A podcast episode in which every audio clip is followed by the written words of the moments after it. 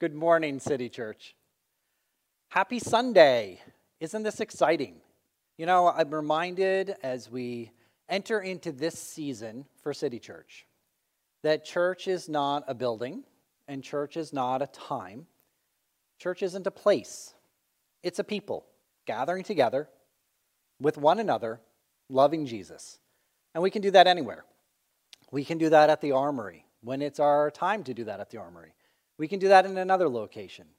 We can do that house to house right now. And so it's my honor this week to share the message as we gather together from house to house, celebrating Jesus, loving on Jesus, and loving on one another. And so before we dive into the word, let's spend just a moment praying together. Heavenly Father, we bless you and we thank you and we thank you that you sent your son Jesus to die on the cross for our sins. We thank you that you love us so very, very much. And we pray today, Lord, that you would bless this time that we are together. We pray, Lord, that you would come and you would meet us. For your word says, where two or more are gathered, you are right there in our midst. And we pray that, Holy Spirit, you would move in each one of our homes this week as we gather together to hear the word about Jesus, as we gather together to celebrate the Father as we gather together and we spend time with one another, being the church. And so we bless you and we thank you. Amen. And so it's a little different this week and it's exciting. I'm very excited to have the opportunity to talk because I like to talk and I really like to talk about Jesus. And I'm hoping this week we can, although we really can't be conversational, and I understand that because you have no way of communicating with me. Um, I'm hoping that overall we can be more conversational than maybe we would normally be on a Sunday morning. We're continuing this week in our seven I am statements of Jesus. Remember back a couple weeks ago, Pastor Mike shared that when Moses was out in the wilderness, he saw the burning bush. And when he was instructed to go to Pharaoh, he was told to tell him that I am who I am sent me. And so these seven I am statements by Jesus are so important because they are reminders of who Jesus is, who he is as in that divine nature of Jesus. And so, Pastor Mike, a couple weeks ago, he shared about Jesus being the bread of life. And anytime I, I think about that, I can't help but recall when Jesus was in the wilderness and the, uh, the, the devil was tempting him. And Jesus said to him, Man does not live by bread alone but by every word that proceedeth out of the uh, mouth of the Father.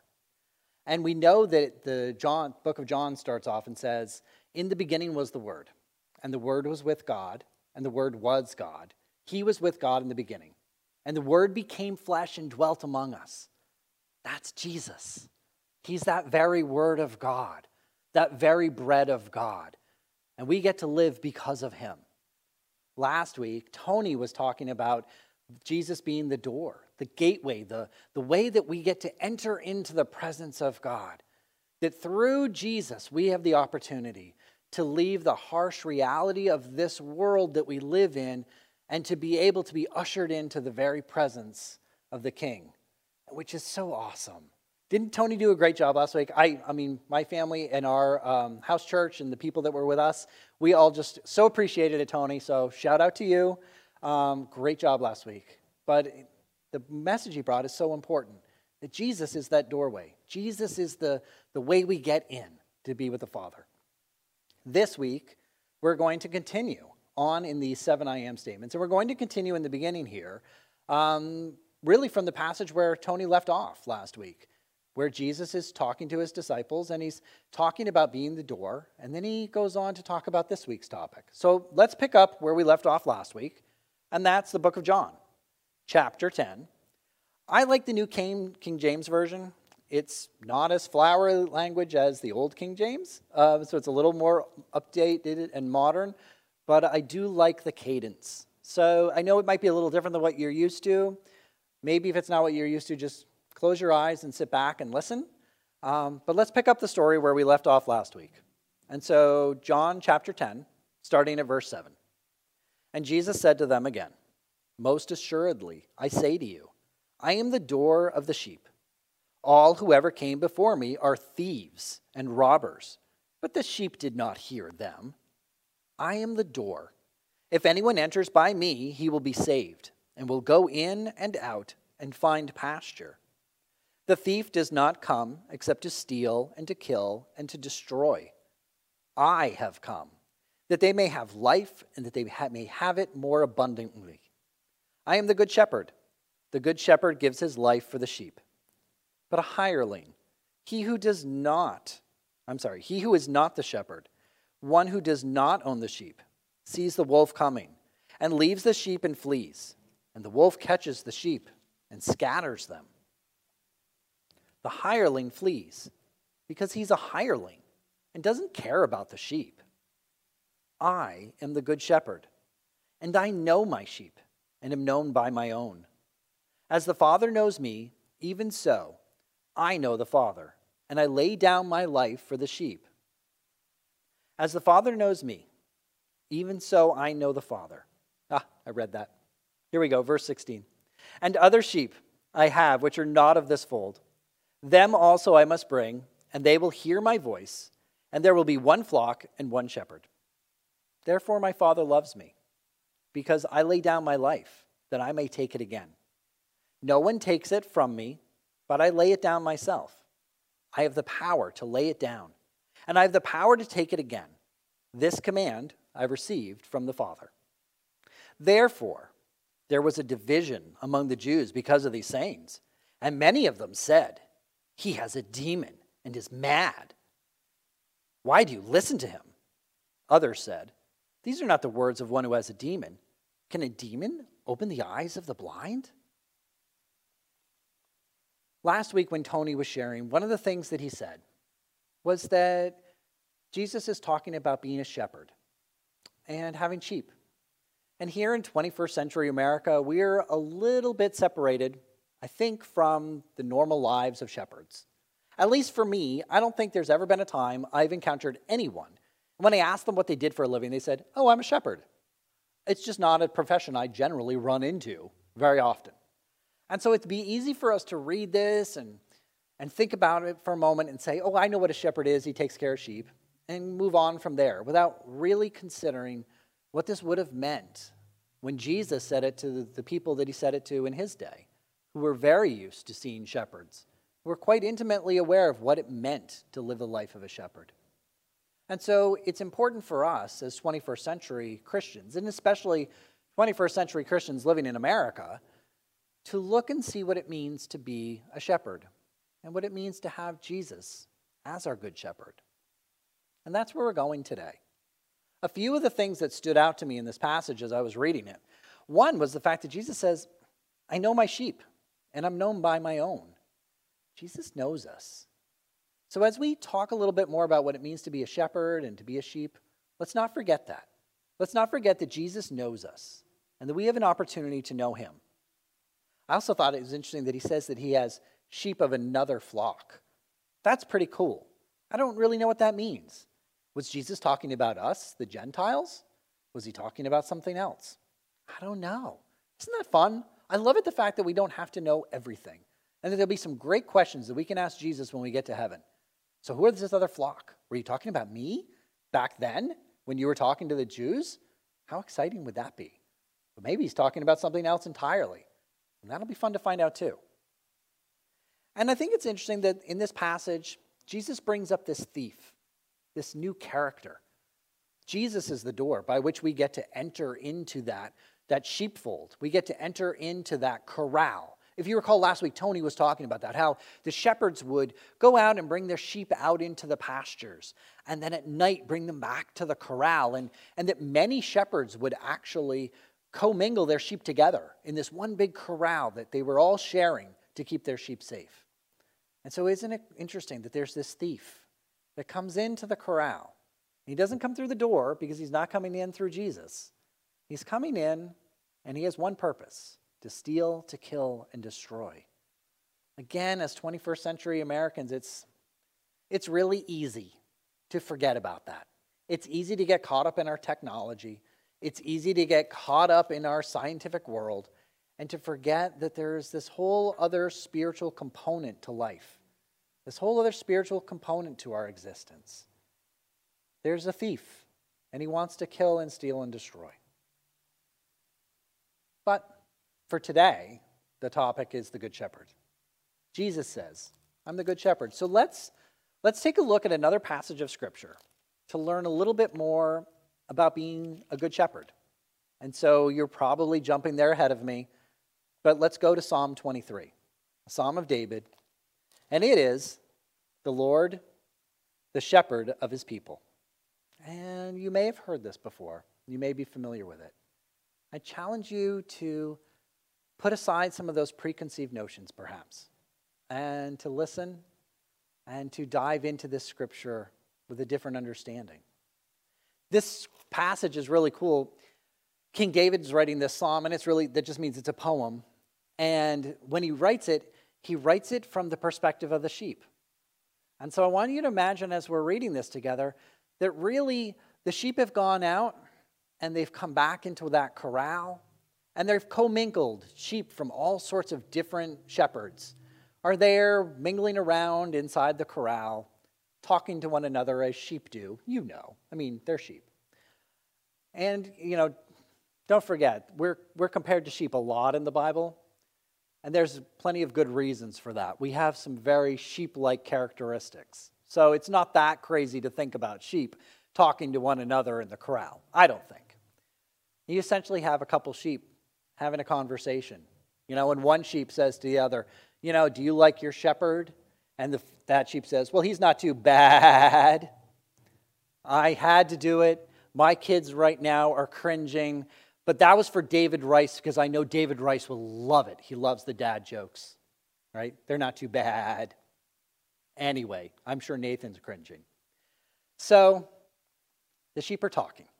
And one sheep says to the other, you know, tell me about your shepherd. And that's where we pick up with David, in Psalm 23. He writes, The Lord is my shepherd, I shall not want. It's so easy to start that off and just kind of say, The Lord is my shepherd, I shall not want. No real uh, emphasis, no real emotion. But I challenge you now to read this passage differently because here we have a sheep who's not just saying, You know, the Lord is my shepherd, he's boasting. He's saying, You know what, my shepherd? My shepherd is the Lord. My shepherd is the creator of the heavens and the earth.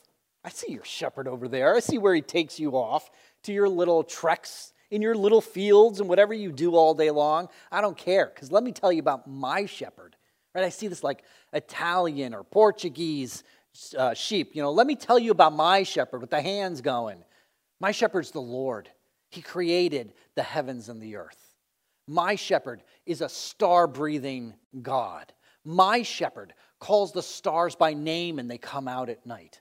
My shepherd, he leads the children of Israel out of the Egypt and through the, the desert and into the promised land.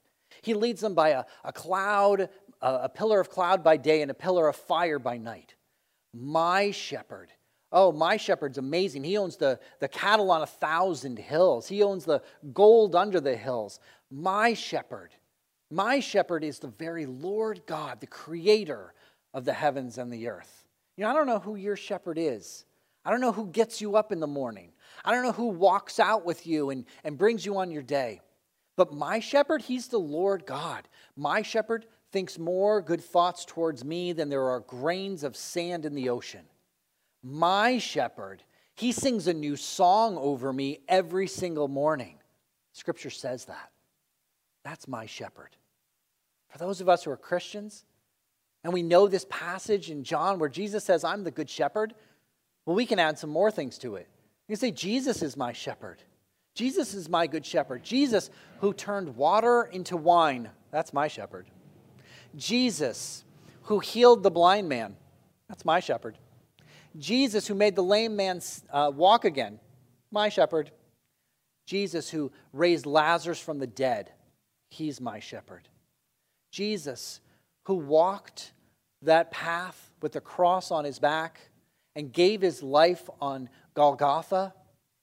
Jesus, who laid down his very life for me. The scripture says that Jesus became sin, that I might become the very righteousness of God. That's my shepherd. You see, it's, it's a couple sheep hanging out, And each one is telling about their shepherd, and then one of them just starts to boast because the Lord is his shepherd. That's what David is trying to get across to us. He's trying to get across to us that we, like those sheep, should be telling other people. We, like those sheep, should be ready to boast on how amazing Jesus is. That we, like those sheep, can sit back and say, My shepherd, my Jesus, he found me at a little camp when I was 17 years old. And he told me, Kevin, you have a purpose. Kevin, you matter to me. Kevin, I love you. I have a future for you and a hope for you. Kevin, I have good things that I want for you in your life. And I haven't forgotten about you. And you're not rejected. You're loved. You're adored. That's the good shepherd. And so David writes, he says, The Lord is my shepherd. I shall not want. And it's easy to, to think, well, that means he would never be without something. And on the one hand, I'm sure there were seasons where David didn't have every single thing he ever wanted. Another translation that would be The Lord is my shepherd. I'll never really be in need. I'll never be without that thing which I truly, truly need in my life. Maybe I won't get everything I want when I want it. Maybe I won't get as much of it as I want. But there's nothing that I would ever need that the Lord wouldn't be able to provide. He's all powerful, He's all knowing, He's ever present, He's there. He can create a world with his voice. He can separate light from dark. There's nothing that I truly need that he would ever not be able to provide for me. That's what he's saying. He's boasting on the Lord. And then David kind of goes through uh, kind of like a season for a sheep. And so he says, The Lord is my shepherd. I shall not want. He makes me to lie down in green pastures. He leads me beside the still waters. Sheep are kind of like people, like I said before. And you know, people, we know this. We're really made up of three parts we have our body, and we have our soul, and we have our spirit, right? We have this body, this earth suit that lets us interact with things. And we need to eat, and we need to drink, and we need to sleep, and all those things to keep this earth suit going. But one day, this earth suit will fail. And one day, we'll move from this life into another life. But while we're here, it's hard sometimes for us to lie down. It's hard for us to be at peace. And that's what David's saying here. He's saying, He makes me to lie down in green pastures, He leads me beside the still waters. David's talking about our purpose. As sheep, we're created, as sheep, as people, who are like sheep. We're created to be at peace. We're created to be at rest. In the garden, there was no strife. In the Garden of Eden, Eden the, the ground gave up its fruit very easily. It was after that Adam and Eve sinned that God cursed the ground and said, You have to work now for the ground to produce. But before then, the ground gave up its fruit very easily to Adam and Eve. We were designed, we were created to really live a life of peace, to be at rest. And so, like these sheep, we have to recognize that's really what our identity is. For a sheep to be at peace, to be able to lie down, it has to be well fed. It has to have a full belly. Otherwise, it'll go wandering off looking for more things to eat, like us, right? I mean, all we, like sheep, have wandered off and gone astray. The same situation. If a sheep has a full belly, they can sit down and they can rest. They can lie down and they can be at peace. They also have to not have any strife amongst themselves. And like sheep, we behave much the same way, don't we? Looking to try to get ahead, looking to get a little bit more for us, fighting with one another. Sheep have what they call their, their butting order, where they headbutt one another. And the most dominant sheep gets the very best of the grasses to eat on. And then there's like a pecking order going down from there um, so that the weakest of the, the sheep don't get as much. And they won't lay down unless they've gotten enough that they can be at peace, that they're not worried that some other sheep is going to come along and eat their food, is going to drive them away. So for a sheep to lie down, they've, they've got to have enough to eat. They've got to be at rest. They can't be, be worried. They can't be stressed out.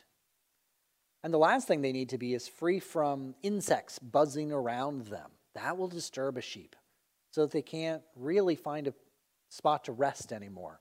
And that I totally understand. I'm probably one of the lightest sleepers that exists. If there's a strange sound, I wake up. If there's a strange light, I wake up.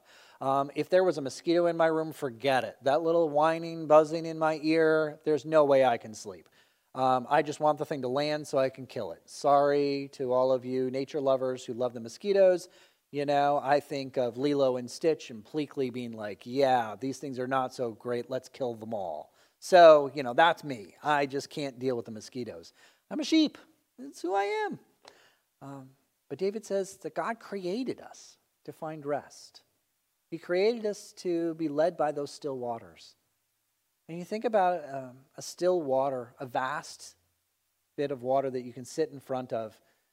It's so restful, it's so peaceful. You just kind of find yourself slowing down. For a sheep, they would know that it was a good source to be able to get enough to drink because that's always a concern. Sheep usually live in, in those arid areas, so they would like having a big source of water they could drink from. Still waters are usually deep and very slow moving if they're moving at all. And so, again, it speaks to this depth, this, this thing that you can count on, that it's not going anywhere. I can rest easy because this still water is here.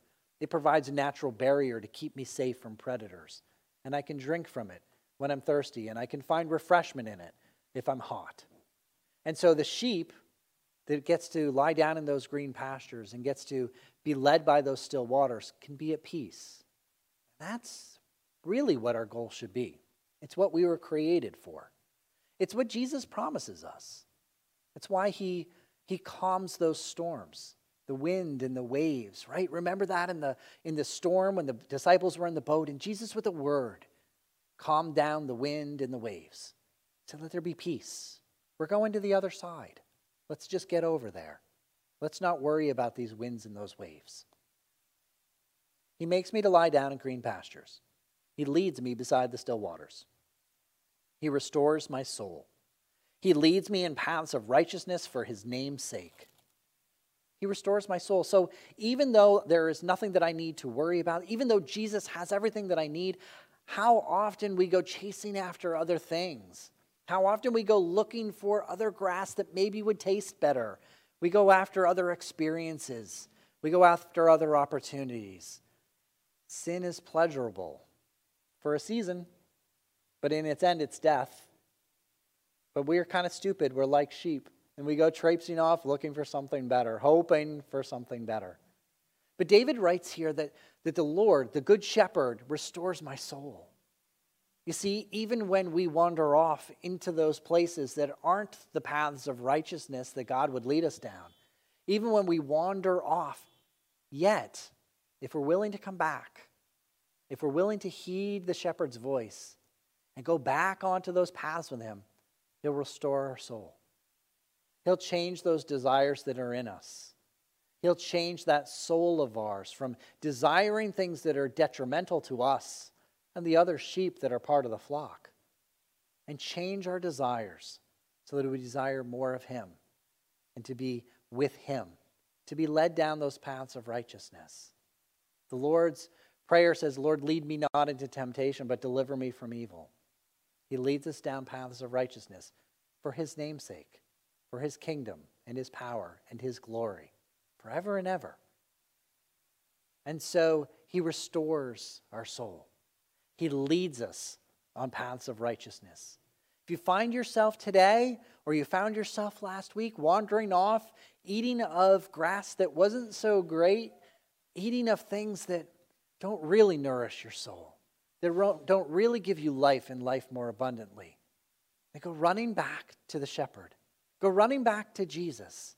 Let him restore your soul today. Let him lead you back down those paths of righteousness. Psalm 23 continues. And King David writes, Yea, though I walk through the valley of the shadow of death, I will fear no evil, for you are with me. Your rod and your staff, they comfort me. And that's Jesus. He's with us all the time. Even in those valleys, the shadow of death, When the shepherds would bring their sheep out of the corral and up into the summer feeding lands, the tablelands they would be called, they would lead them through these very sharp, narrow valleys where there would be water and food for the sheep to eat while they worked their ways up to the plateau of the tablelands. And oftentimes, predators would hang out in the shadows there. And so it was up to the shepherd to be very vigilant and watch over his sheep as they walked there. But the sheep says, You comfort me because you're with me. Even when we're in a valley, even when we're in a valley that is this very shadow of death, that death has almost touched us because it's touched someone in our life, even then, Jesus is right there, right there to comfort us, right there to take every step with us, right there to be with us, no matter what. The rest of the time, fear is like a shadow. It's not real.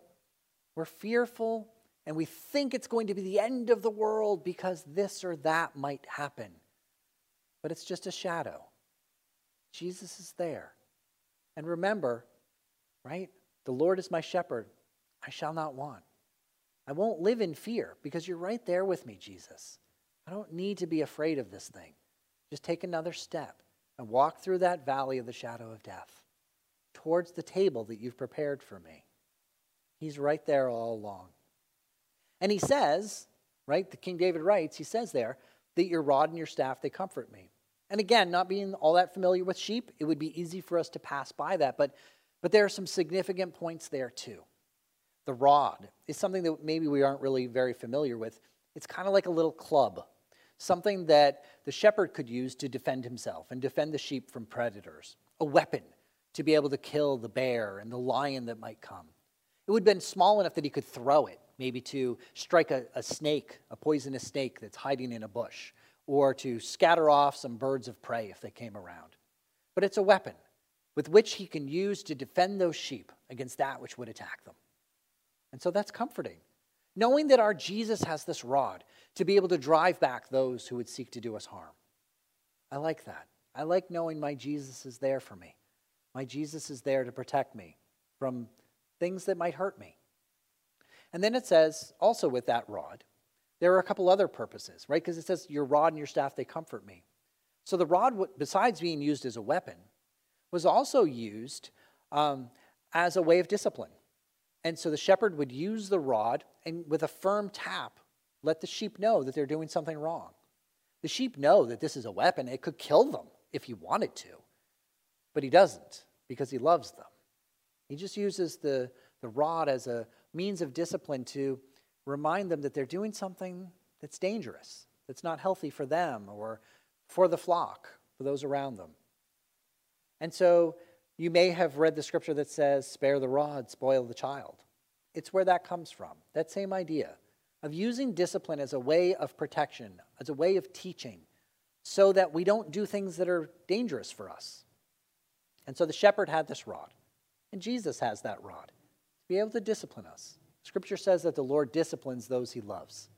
So if perhaps we're going through a season of discipline, let's receive that discipline and let's move forward in Jesus, knowing that he could kill us if he wanted to, but he doesn't because he loves us, because he has eternal patience for us.